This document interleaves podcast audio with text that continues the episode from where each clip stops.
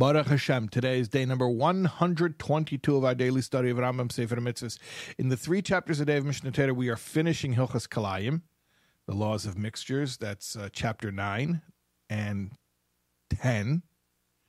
And then we're going to be starting a new set of halachas, which we'll tell you about in a second, God willing. Um, let's do the mitzvahs that correspond to the end of kilayim. Okay, negative commandment 42, the prohibition against wearing a mixture of wool and linen, otherwise known as shatnez. If you've ever noticed at a Jewish clothing store or sometimes at a cleaner in a Jewish neighborhood, and it will say, We check shatnez. That's what that is. It's checking to make sure that there's no mixture of wool and linen. The common way that'll happen nowadays is um, they'll use linen as a stiffener in a in a wool garment.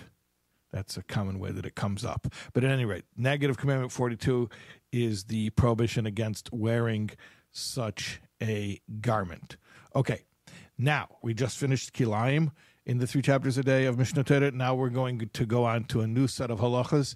Hilchas matnos aniyim, the gifts that are given to the poor, charitable gifts that the poor are entitled to.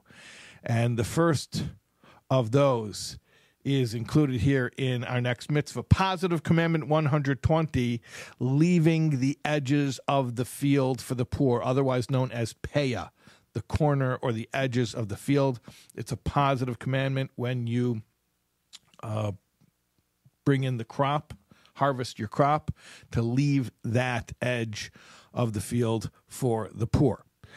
Negative commandment 210 is the prohibition against removing the corners of the field. It's the prohibition against harvesting the entire field. You're not allowed to harvest the entire field. See the previous mitzvah, the positive commandment, you're supposed to leave the edges of the field for the poor to come gather. Uh, and the corollary negative commandment, 210, is the prohibition against harvesting the entire field without leaving any for the poor. Okay, those are our mitzvahs for today. We will see you again tomorrow, God willing.